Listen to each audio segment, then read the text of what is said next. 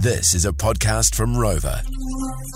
Tech producer and one till three announcer Caleb saw a couple outside the noodle canteen uh, last night, just sucking each other's faces right off their necks. Yeah, it's great stuff. Just man, real, just filling the filling the world with love. It's a big old pash, and uh, so Yeah, see, pashing I think has really slid down the priority list for a lot of people. You much of a pasher? yeah, pash from time to time.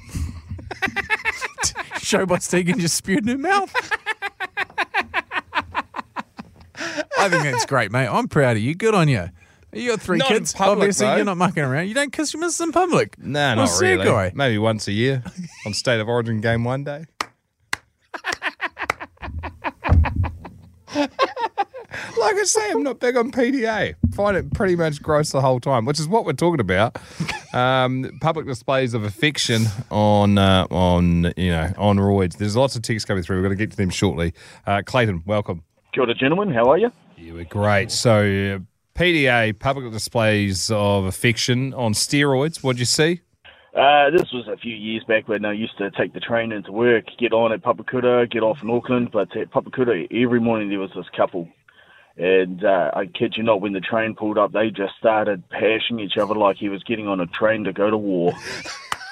See, you know what? He probably, in his mind, he was. He was going into the monotony, the daily battle of nine to five work, and he was going to war for his family, and he wanted to make sure that he was getting some loving before he hit that mahi. Well, you know how you guys mentioned just casually before about, you know, it's a lot easier to watch when people are actually quite decent. Yeah. Um, this two, this couple, they probably would have been uh, probably at least eight Steinlagers before things look good. So, Sharing a full set of teeth. yeah, yeah, well. Oh, It was, it's, honestly, it was incredibly awkward to watch, eh? And the people were walking around them like water around a stone, eh? It was just. Oh, Jesus, been some great calls already this afternoon. Oh, thank you. Amazing. Mate, that is a great contribution. That is a great. That is what they are doing is a great contribution to love in the world, and when we need it now more than ever. Uh, but that chat that you just gave us, uh, Clayton, is a Novus Glass GC. Great contribution, worthy recipient. Fifty bucks cash your way, and a native tree planted on your behalf by the team at Novus, chipping in to make a greener future for Aotearoa, New Zealand. Oh, mate, I tell you what, I would love to take the 50 bucks, mate, but I would rather it go to I Am Hope. Here we go. oh, there he is. Let's buy him a couple of Steinies. You beauty. Hold there, Clayton, you bloody legend. We'll go to the text machine 3520. Stevie Burrows uh, texted in to 3520. PDA to the extreme. Walk down the beach in Wanaka at New Year's Eve. Uh, people were getting right involved. This bloke was getting a little bit of pepper cracked on his spuds. How good. Seamus O'Connell. The missus offers me up a forehead to kiss. I can barely tell you what her lips feel like.